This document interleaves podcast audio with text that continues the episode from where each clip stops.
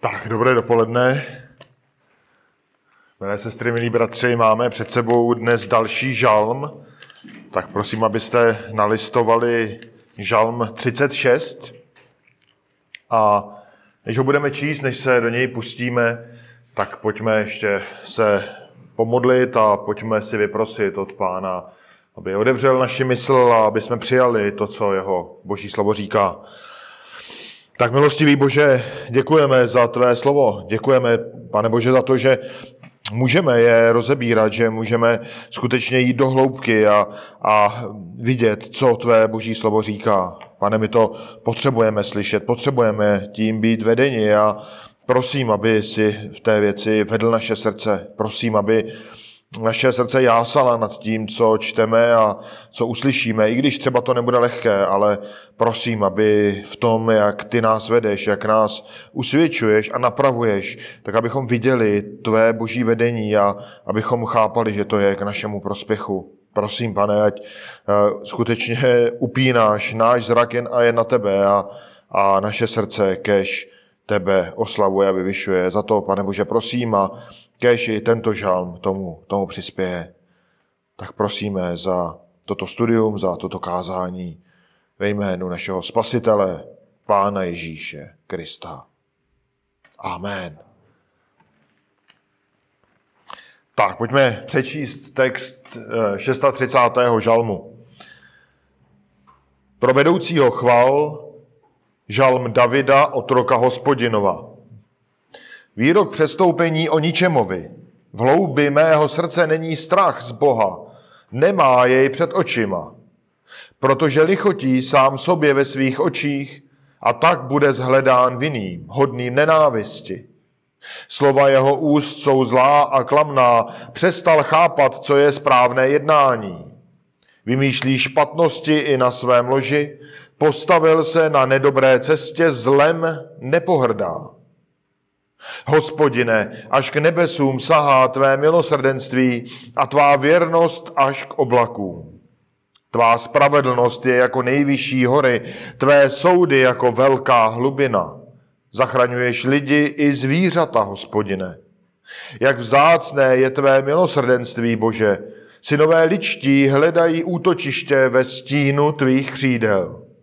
Sytí se tučností tvého domu, napájíš je proudem svých rozkoší, neboť u tebe je pramen života. Díky tvému světlu vidíme světlo. Vstáhni své milosrdenství na ty, kteří tě znají, a svou spravedlnost na lidi přímého srdce. Kéž na mě nevstoupí noha pišných a ruka ničemu, kéž mě nedožene. Tam padli činitelé nepravosti, jsou sraženi a nemohou povstat.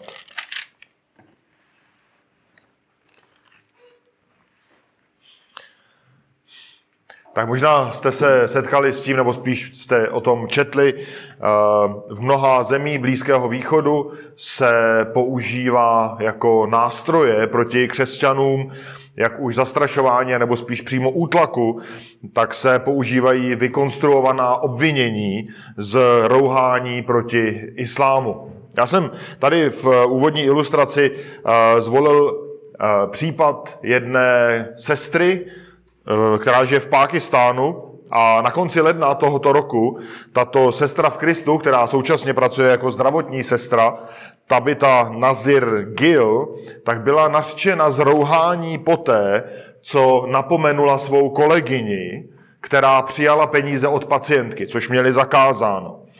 A ta uh, Tabita byla nejprve těmi ostatními kolegyněmi zbyta, následně byla svázána a zamčena do místnosti do příjezdu policie. Ta policie, když přijela, tak to obvinění ze strany těch kolegyň popsala nebo zhodnotila jako neopodstatněné. Ale hned druhý den, když se na sociálních sítích strhl povyk a na nátlak rozuřeného davu, tak tu tabitu znova obvinila. Ale přestože ta Tabita jednala správně, udělala to, co bylo správné, tak se stala obětí nenávisti spojené s chamtivostí té její kolegyně. Jo, nic zlého neučinila, ale hříšnost té její kolegyně na ní dopadla, a to velmi nečekaně. A tak, milí svatí, ten dnešní žálm a ta ilustrace nás vede k tomu, abychom se zamysleli nad tím, za co máme u Pána Boha prosit, když žijeme v tomhletom světě, který je plný sobeckých hříšníků. Za co máme prosit? Jak máme žít? A v tom 630. žalmu tak nám David ukazuje vlastně tři, řekněme, kroky. Za prvé je nutné, abychom se vyvarovali sebeklamu hříšníků.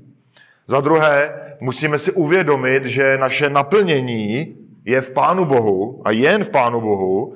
A za třetí, potřebujeme prosit za vedení Boží milostí. A název toho dnešního kázání je, jak žít v hříšné společnosti.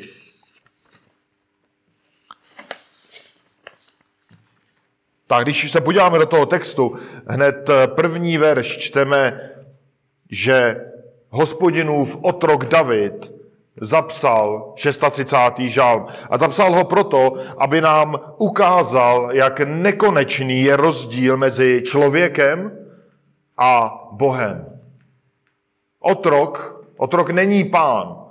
Otrok musí poslouchat svého pána, jak tady David hodnotí sám sebe.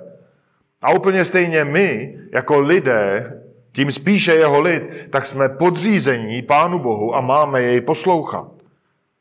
A pokud, milí svatí, se vám někdy někdo bude snažit tvrdit, že člověk je roven Bohu, tak mu dejte přečíst tenhle ten žal. Ten Davidův popis, a jdeme do prvního bodu, ten bod se jmenuje Varujme se hříšného sebeklamu. A jsou to verše 2 až 5. Tak ten Davidův popis člověka tak začíná na žalmy neobvyklým slovem výrok. My ho moc krát v žalmech nenajdeme, je obvyklejší v prorockých knihách a je to slovo, kterým proroci uváděli výrok od hospodina. Například Izajáš v 30. kapitole v prvním verši říká, Běda umíněným synům je hospodinův výrok, kteří provádějí plán, ale ne ode mne. Ten Davidův výrok se týká přestoupení ničemi. Tak přestoupení to je rebelie, vědomá rebelie, vědomá vzpoura proti autoritě. A jak se projevuje vzpoura proti autoritě? Například tím, že člověk tu autoritu popírá. Jo? Snižuje tu autoritu, její význam. Nechce ji poslouchat. A vzpoura, jako nakonec všechno, začíná v lidském srdci. Tom hebrejském textu tak není úplně jednoduchý překlad toho spojení v hloubi mého srdce. A dle mého názoru tak David nejspíš předkládá výrok, který mu Bůh vnuknul do jeho srdce, do hloubky jeho srdce, o tom, co se odehrává v srdci ničemi. Kdybyste to chtěli blíže studovat, tak třeba blízký tomu je Pavlíkův překlad. Ale v každém případě stav ničeho, ničemova srdce je úplně jasný. V jeho srdci, v jeho nitru není strach z Boha. On se Boha nebojí. To slovo strach, které tady nalézáme, to není to klasické bázeň, které obvykle v této spojitosti máme, ale je to trošku jiné slovo. Je to slovo, které popisuje něco, co budí hrůzu. Jo? Něco, co člověka zastaví na cestě. Něco, co když se vám zdá, tak vás to probudí ze snu a jste spocení od zhora až dolů. Je to něco, co člověka nutí rozhodnout se, zastavit na cestě a rozhodnout se, kam to vlastně kráčí. Jo? Ne nadarmo Pavel v listu Římanům ve třetí kapitole na závěr toho obvinění, toho popisu, který tam čteme, tak cituje konec tohoto druhého verše. Jo? Na konci toho výčtu o lidské nespravedlnosti, o tom, že nikdo nečiní dobro, že všichni mají ústa plné lží, lsti, kledeb a tak dále, že všichni jsou připraveni prolít krev toho druhého, tak na konci tam Pavel říká, no, píše, v Římanům 3.18 není bázně boží před jejich očima. Jo, ničemovi, který není konfrontován s důsledky svých činů, tak se může stát, že Bůh, nebo respektive on si myslí, může se stát, že si pomyslí ten ničema, že Bůh souhlasí s tím jeho jednáním. Jo, anebo si ten ničema řekne, že Bůh vlastně neexistuje, protože nepřišly žádné důsledky těch mých zlých činů. A tak si z Boha vůbec nic nedělá. A žije, jako by nikdy neměl být postavený do odpovědnosti za své zlé činy. Jo? Žije, jako by nikdy žádný soud neměl přijít. A podle toho to vypadá. A my se tady teď ponoříme do těch některých vlastností, které David popisuje, nebo kterými popisuje toho ničemu. A takovou docela zásadní, kterou ne náhodou David uvádí na prvním místě, je, že ničema sám sobě lichotí. To originální slovo má význam jako uhlazovat. Jo, jako když máte nerovný povrch a chcete ty nerovnosti uhladit, srovnat, aby nic z toho povrchu nevystupovalo.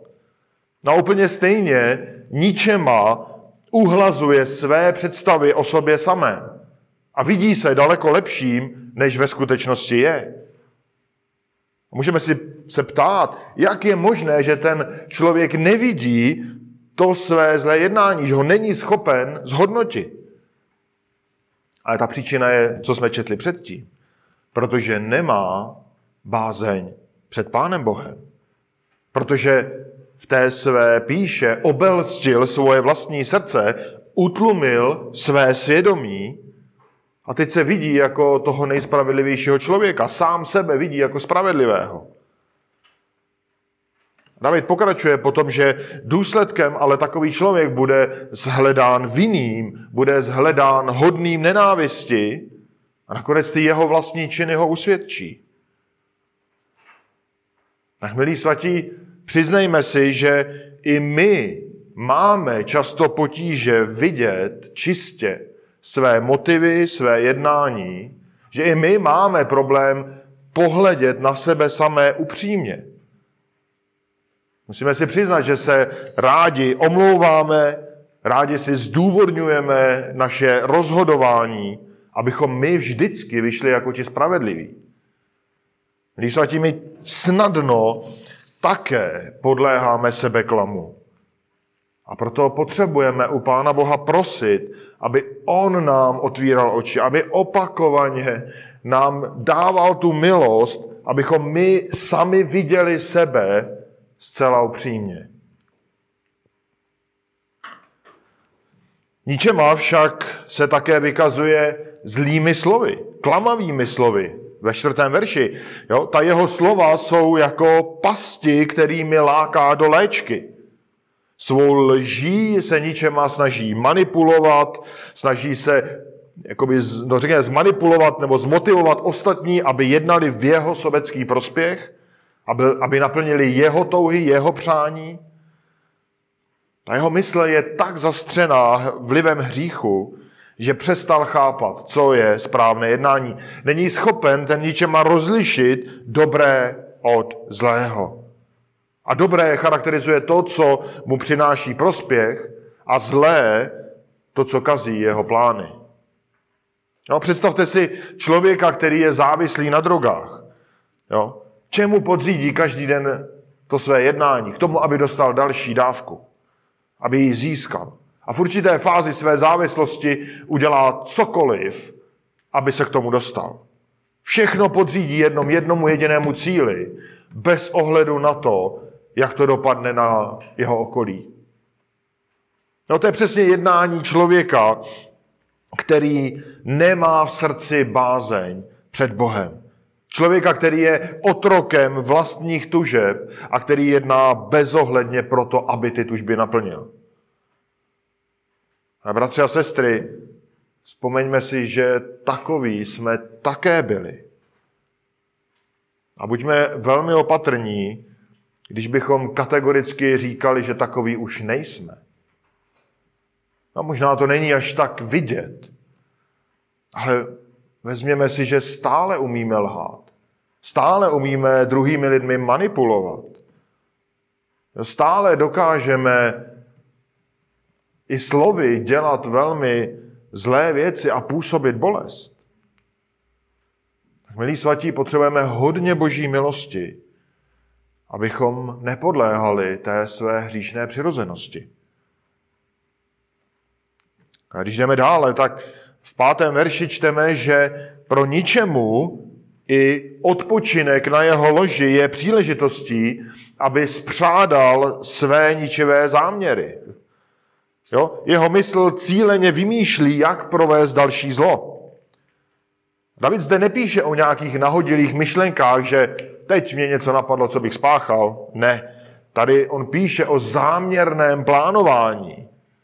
Jo, Micheáš píše ve druhé kapitole, první dva verše, běda těm, kdo vymýšlejí špatnosti a páchají zlo na svých ložích. Provedou ho za svítání, neboť je to v jejich moci, dychtí po polích a uchvacují je, po domech a zabírají je, utlačují člověka i jeho dům, muže a jeho dědictví. No, to je popis skutečně nedobré cesty, po níž ten ničema vede své kroky. A kam ta cesta vede, je jasné všem okolo něj, ale jemu samotnému ne. Takovému člověku se zlo stává denním chlebem, protože není schopen zlo rozpoznat a tudíž jim nepohrdá. Nemá zlo v nenávisti, jak čteme. Naopak, miluje to zlo, kterému přináší nějaký benefit.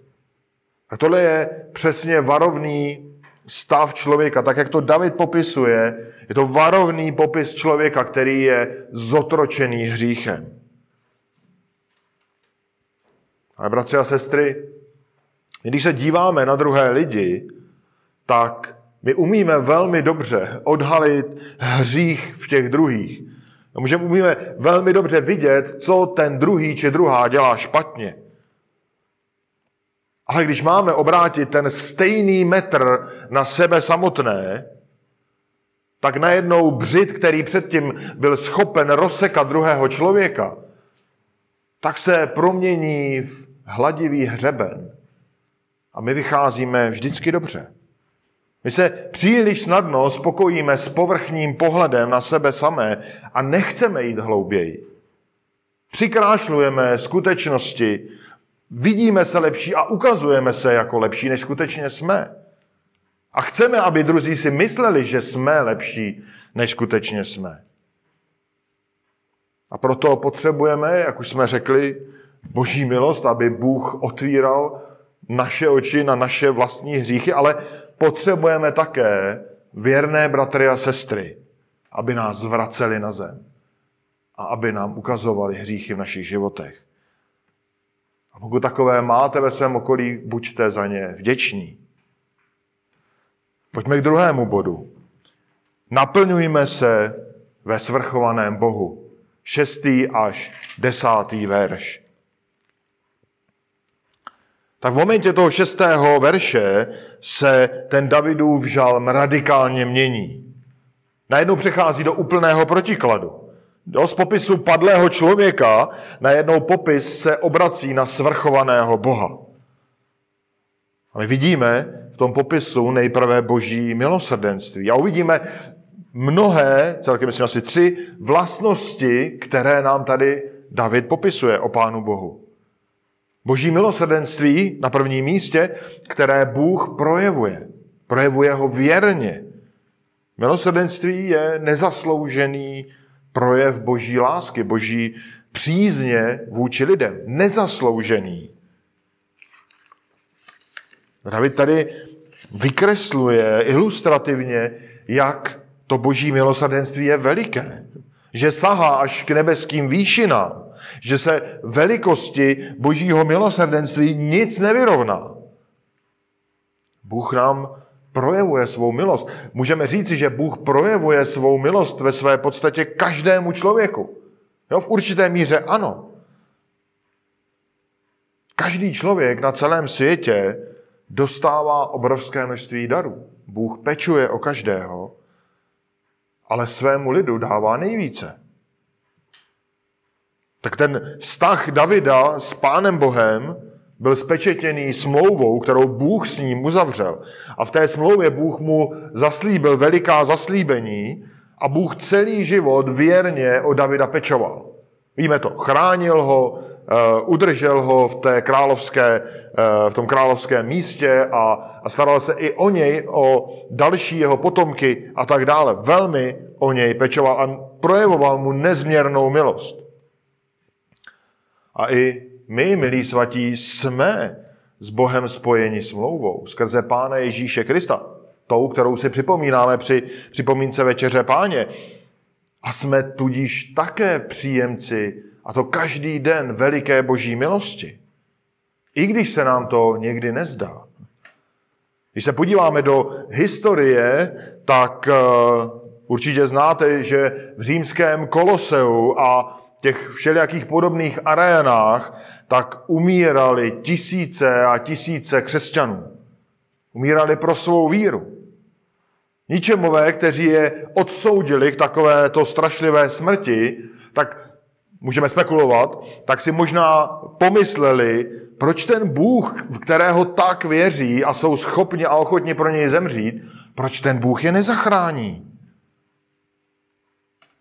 Ale stačí se zamyslet dnes, v jakém stavu jsou ti, kteří pronášeli taková slova, myšlenky, kteří odsuzovali ty křesťany. Kde jsou oni dneska a kde jsou ti, kteří zemřeli tou potupnou smrtí někde v aréně plné lvů. To je nekonečný rozdíl. No, milí svatí, boží milosrdenství je vůči nám neomezené jak rozsahem, prostorem, ale i časem. Boží milosrdenství trvá věčně. Nejenom v tomto krátkém životě, který je těžký, je. A my potřebujeme přijmout tuto jistotu a žít z této jistoty. A tím spíš, když jsme jako třeba ta Tabita, sestra pro následování, nebo jsme tísněni ničemi, nebo jakkoliv je na nás vyvíjen nátlak či pokušení. z toho božího milosrdenství, tak David tím popisem dále přechází k popisu boží spravedlnosti. Tady čteme, že jeho spravedlnost je nepohnutelná jako ty nejvyšší hory. Nikdo nezmění boží spravedlnost. Žádný člověk ani ďábel. Boží spravedlnost je stálá a neměná. A nakonec i ty hory zaniknou dříve, ale boží spravedlnost nikdy. Izajáš napsal v 45. kapitole 22. až 24. verš, tak čteme, obraťte se ke mně a zachraňte se všechny končiny země, protože já jsem Bůh a jiného není. Při sobě jsem přísahal, z mých úst vyšla spravedlnost, Slovo, které se neodvrátí, že přede mnou klesne každé koleno, každý jazyk bude přísahat.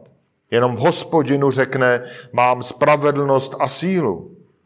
Přijde až k němu a všichni, kteří proti němu planou hněvem, se budou stydět. A ty boží soudy, jak čteme, tak jsou jako veliké hlubiny. Jo, David nám tady píše. Nikdo z nás nevidí hloubku božího rozhodování. Představte si, možná děti školou povinné to budou vědět, jak hluboko proniká světlo do oceánu. Jo, jak hluboko se dostane to světlo při průniku hladinou a vodou a jak daleko. Tak eh, podle dostupných zdrojů je to asi 200 metrů. A za těch 200 metrů už velmi, velmi omezeně a hloubky větší než tisíc metrů, tak tam už prakticky žádné světlo není a to prostředí je ponořené do naprosté tmy. A teď si představte, určitě také znáte Mariánský příkop, který je hluboký téměř 11 kilometrů. Tak ten lidský pohled vidí do hloubky těch božích soudů asi tak jako to světlo, které proniká do hlubin těch oceánů. Vidíme jenom zlomek té hloubky, vidíme jen v podstatě povrch, kloužeme po povrchu a ty tisíce a tisíce metrů dál vůbec nevidíme, ty nám zůstávají skryté. A to musíme přijmout a chápat, když hodnotíme situaci, zejména když je pro nás nějakým způsobem nepříznivá. Nevíme a nedokážeme rozsoudit, proč Bůh ji takhle vede. Ale můžeme stát na tom, že Bůh je spravedlivý. Musíme na tom stát. Nakonec čteme tady v tom sedmém verši, že Bůh ve své spravedlnosti zachraňuje lidi i zvířata. No, tady pravděpodobně David používá příměr k potopě, k potopě, kterou Bůh v rámci svého soudu seslal na celou zem. Vody pokryly celý povrch země koule, to zvrácené lidstvo bylo vyhlazeno, ale přesto se někdo zachránil. Bůh nemusel nikoho zachraňovat, ale Bůh cíleně a svou vlastní volbou zachránil Noého a jeho rodinu. A zachránil popáru i z každého suchozemského zvířete. Ale vidíme, jak boží milost je veliká i uprostřed božího soudu. Tak bratři a sestry, nikdo z nás, žádný člověk, nemůžeme oprávněně Pána Boha našknout, že jedná nespravedlivě. Nikdo z nás nedokáže posoudit, proč se rozhodl, jak se rozhodl. Nedokáže dohlédnout hloubku jeho rozhodování. To dokáže jenom Pán Bůh. A proto tím spíše potřebujeme být pokorní a potřebujeme důvěřovat Pánu Bohu. A předávat mu všechny ty starosti a zápasy.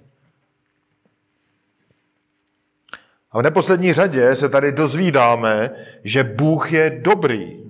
V 8. až 10. Eh, verši čteme, že Bůh je dobrý. Bůh tady, a pardon, David, ale Bůh skrze Davida tady vyjadřuje vzácnost božích milosrdenství, jak úžasně vzácné je. Jo, dneska ta lidská společnost je stejně tak hodná odsouzení, jako byla v dobách Noého. Řekl bych, že není žádný rozdíl. A, ale ti, kdo si to uvědomí, ti, kdo si uvědomí, že to, co dostáváme, že nemáme z vlastních zásluh, jak Markus říkal na začátku v tom úvodu, ale že to dostáváme z boží milosti, tak kdo si tohle uvědomí, tak chápe tu vzácnost boží milosti a boží dobroty. Jo? Proto, jak David tady píše, takový hledají útočiště u Pána Boha. Hledají bezpečí tam, kde skutečně je. Navíc dále sytí se tučností božího domu tím nejlepším. Jo, David tady ilustrativně přirovnává věřícího k jeho pobytu ve svatostánku a kde boží lid jí ty nejlepší části z obětí, ty tučné části, které normálně jedli kněží v té době, kteří sloužili při tom uctívání. Znamená, že boží lid se sytí tím nejlepším, sytí se tučností božího domu, ale nejen to, boží lid je Bohem napájen, nejen sycen, ale je i napájen a čteme, že proudem božích rozkoší, které Bůh dává. Je zajímavé, to slovo rozkoš je totéž slovo, kterým Bůh pojmenoval zahradu, kde postavil Adama a Evu. Eden. To slovo znamená radost, slast, blaho, líbeznost. A když Bůh napájí tím proudem rozkoší, tak nám to připomíná tu řeku, která pramenila v té edenské zahradě. Tak ty verše 8 a 9 nám jasně ukazují, jak Bůh ve své dobrotě se stará o svůj lid. Jak je to Bůh, kdo naplňuje naše fyzické potřeby, ale také, a možná říci zejména, ty duchovní potřeby. Proč? Desátý verš nám dává odpověď, protože v něm je pramen života. On je zdrojem života. Nikdo jiný, nic jiného. No nejen, že Bůh dal život každé živé bytosti, nejenom, že udržuje ten život po dobu, jak on dlouho chce, ale hlavně proto, že jen on dokáže ten život naplnit a dát tomu životu tu nejlepší kvalitu. Čteme, že díky jeho světlu vidíme světlo. Díky světlu, kterým je Bůh sám, my vidíme světlo a nebloudíme v temnotě. 1. Janův 1.5. Díky světlu, kterým je náš pán Ježíš, my jdeme světlem života. Jan 8.12. Díky světlu, kterým je Boží slovo, tak naše stezky jsou osvětleny. Žálm 119, 105. verš. Prostě je to jen a jedině Bůh, kdo je zdrojem dokonalé dobroty.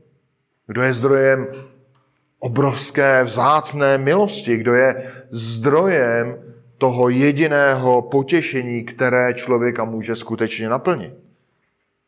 Jeden známý kazatel, asi ho znáte, John Piper, tak vyjádřil, že, je to také známý výrok, že Bůh je nejvíce oslaven v nás, když my jsme nejvíce naplněni v něm.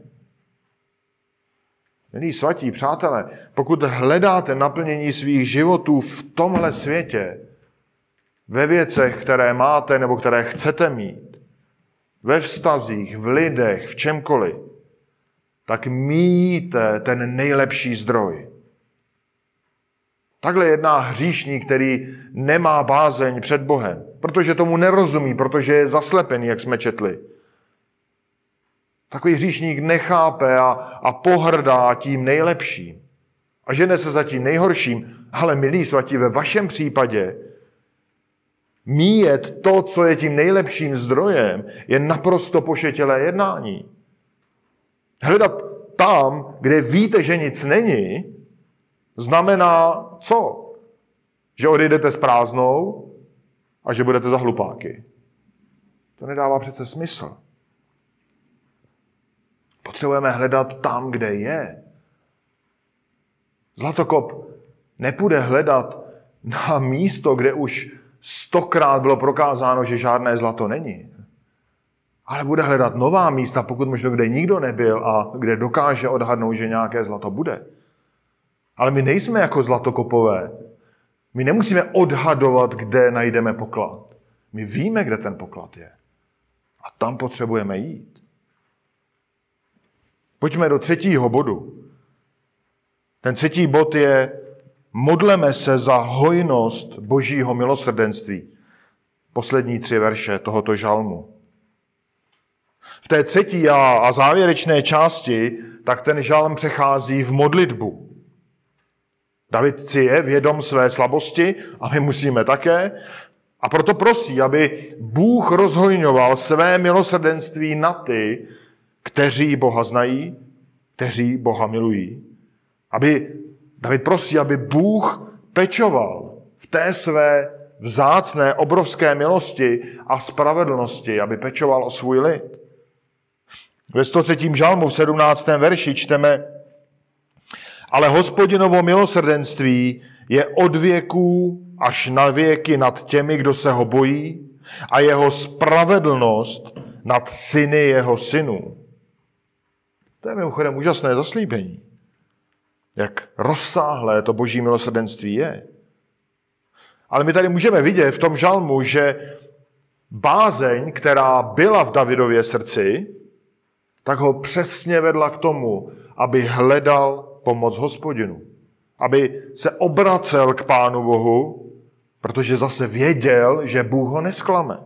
Důvěřoval Pánu Bohu. Plně stejně my. Tak jako máme hledat naplnění našich životů v Pánu Bohu, tak kde jinde máme hledat pomoc, kde jinde máme hledat péči, než u hospodina. No, ten jedenáctý verš o tom hovoří. No, když jsme slyšeli, s jakou milostí a s jakou spravedlností a jakou dobrotou Bůh s námi jedná, tak vidíme i jeho péči, jak se o nás stará. Takže ty naše modlitby musí mít zcela jasný směr, ale také musí být vytrvalé ty modlitby. Musíme důvěřovat, že Bůh je mocen naplnit to, co potřebujeme. Ale také, že On rozhodne, jestli to skutečně potřebujeme. V dalším verši, v 12. verši, tak David prosí za ochranu, aby ti ničemové nad ním nepanovali. První polovina toho 12. verše tak připomíná tehdejší zvyk, kdy vítěz stoupil poraženému na krk. No, tak trošku ho jako přišlápl a tím demonstroval nadvládu nad tím poraženým. Tak my nevíme, jestli ten žalm vznikl za nějakých konkrétních těžkých situací, které třeba ohrožovaly Davida, to nevíme, ale minimálně vidíme i třeba z tohohle verše, že David prosí u Boha, aby ti ničemové nad ním nezvítězili, protože je si vědom toho, že oni by toho vítězství maximálně využili. Tak bratři a sestry, my žijeme ve světě, kde kde jaký ničema, no, každý ničema, touží naplnit své touhy bez ohledu na druhé. A my každý den jsme konfrontováni s hříchem a je to každodenní zkušenost. Dost na to, že musíme bojovat s vlastní hříšností, musíme odolávat pokušení, ale také musíme čelit hříchům druhých lidí. A tím spíše musíme jednat velmi obezřetně. Vždyť o kolika případech jste slyšeli, kdy člověk ve své touze splnit si nějaký sen podepsal nesmyslné podmínky nějakého úvěru nebo nějakého jiného závazku. To stačí hloupý podpis na nepřečtené smlouvě a problémy na světě. Jak se snadno může i člověk stahat kořistí ničemi. Ale potřebujeme být opatrní a ale o co více, když si představíme bratry a sestry, kteří jsou v zemích, kde jsou cíleně pronásledováni. No, my se můžeme stát kořistí nějakého buď hloupého rozhodnutí nebo ničemi nebo takhle, ale v zemích, kde jsou cíleně pronásledováni bratři a sestry, kteří věří v Pána Ježíše, tak oni potřebují skutečně každodenní ochranu. Potřebujeme ji my, častokrát sami před sebou, ale potřebují i především oni. A na ně nesmíme, milí svatí, zapomínat. I z toho vyplývá, že se potřebujeme modlit za pronásledované, protože i pro ně to vědomí, že se za ně někdo modlí, je pro ně povzbuzující. Ale ten žal musíme říct na konci, že končí velmi povzbuzujícím závěrem. V tom 13. verši čteme, že boží ochranná ruka je na straně svého lidu. Byla s Davidem, je s námi, je i s těmi všemi pronásledovanými bratry a sestrami.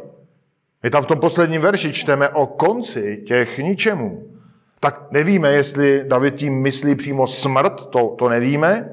Pokud ano, tak si dovedeme představit, že konec těch ničemů byl horší, než cokoliv za svého života udělali. Víme, kam směřují jejich další cesty po smrti těch ničemů.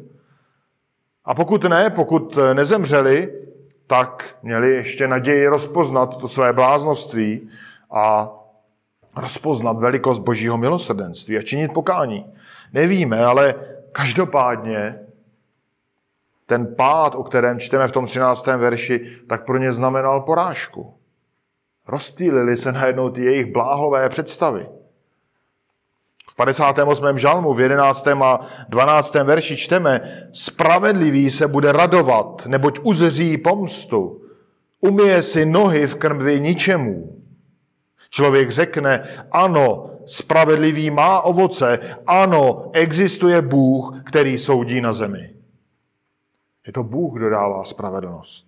Kdo chrání a kdo ničemi přivede v pravý čas na soud pokud jim nedá milost pokání.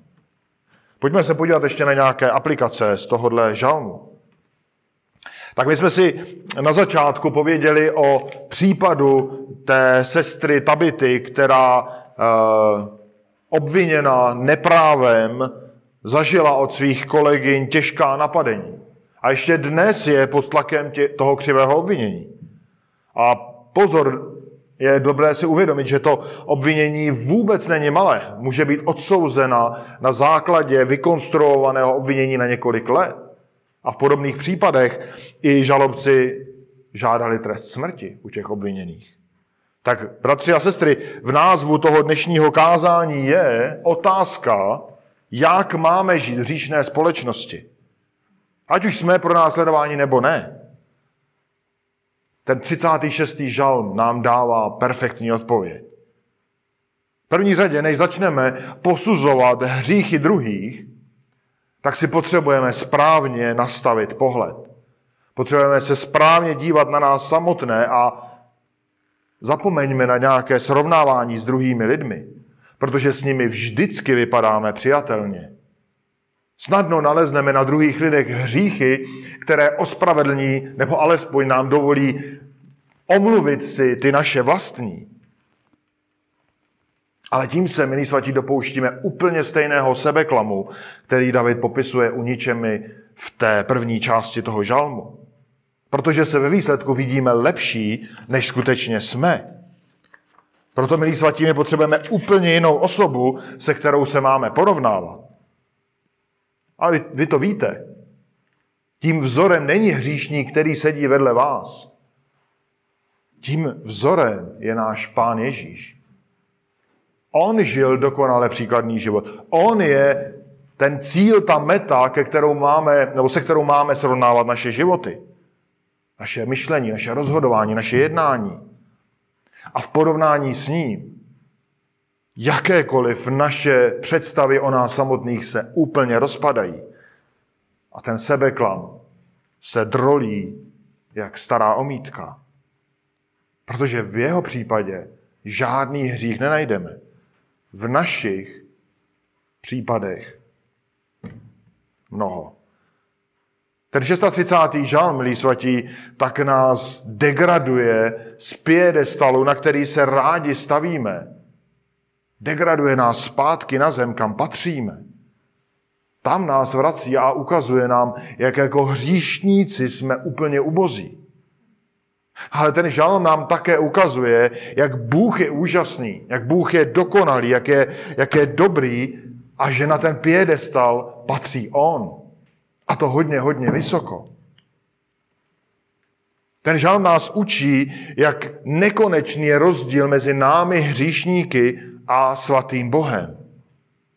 A ať společnost a na neštěstí i někteří křesťané tvrdí um, opak nebo se snaží ten rozdíl mezi člověkem a Bohem snížit, bohužel i takový jsou, tak ať si tvrdí, co chtějí, ale my potřebujeme se učit a stále si připomínat, že Bůh je ten svatý a nekonečně vyvýšený. A my jsme ti hříšníci, kteří mají tendenci vyvyšovat sami sebe, ale neprávem. Protože teprve, když vidíme ten obrovský rozdíl mezi námi a Bohem, tak pochopíme tu velikost a vzácnost božích milost, boží milosti a vůbec všech těch božích vlastností. Péče, dobrota, ochrana. Pochopíme, jak Bůh, který je tak vysoký a tak úžasný a obrovský, proč se stará o nějaké červy, kteří se někde pinoží tady v prachu země. Proč? To nedává smysl. Ale právě na těch božích vlastnostech, které jsou pro nás tak překvapivé a často si říkáme, proč Bože vůbec se o nás vůbec syn zmiňuješ, staráš, tak právě na těch božích vlastnostech my můžeme stavět a máme stavět naše životy, naši jistotu. Právě v tom světě, kde dominují plány, záměry, představy hříšníků, tak toto boží vlastnosti jsou pro nás ten základ. Proto stejně jako pro Davida, i pro nás, jak jsme si řekli, tím jediným zdrojem naplnění je Bůh. Potom budou naše životy prosperovat. Když si tohle uvědomíme a skutečně u Boha hledáme, tak budou prosperovat naše rodiny, budou prosperovat naše manželství, naše práce, naše služba, studia, cokoliv. Jinými slovy, je to Bůh, kdo musí být na prvním místě. V každé jednotlivé součásti našeho života a v životě jako celku. Na prvním místě. A milí svatí, my se musíme modlit a musíme se v tomhle hodně, hodně učit, prosit za to, aby Bůh pokořoval naše srdce. Aby jsme neviděli sebe jako úžasné a, a nádherné a, a kde si, co si.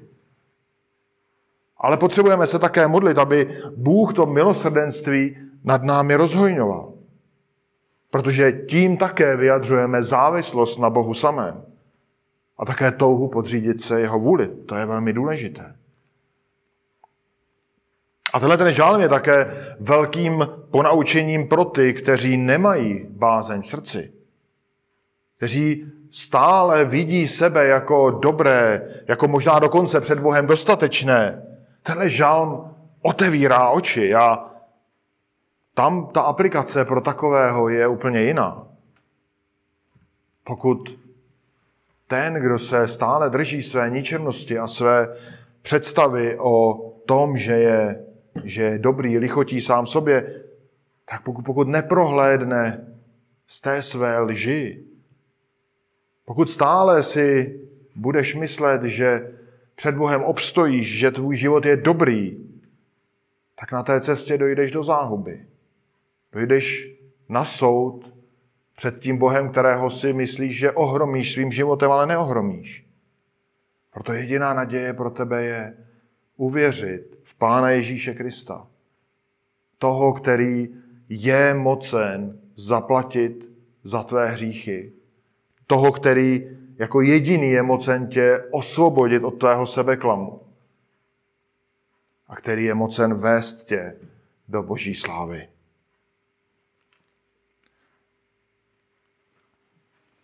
Amen.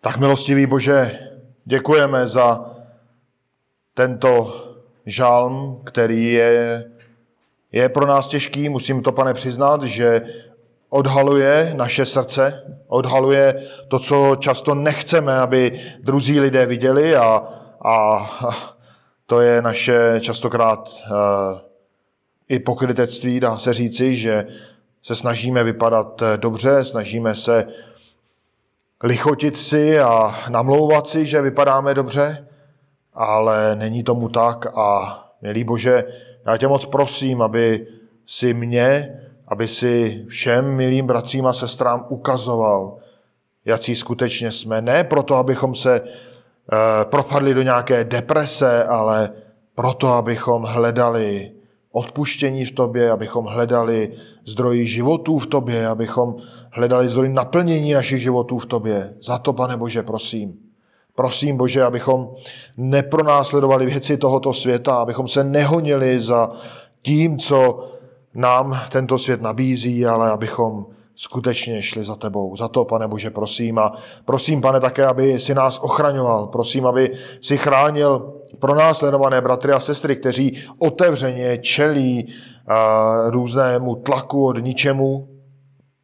Ale prosím, pane, také, aby ochraňoval nás, aby i my jsme uh, zažívali tvou ochranu. Prosím, pane, aby si nás vedl a aby ses oslavil v našich životech, ať už se bude dít cokoliv. Ve jménu Pána Ježíše, našeho Spasitele. Amen.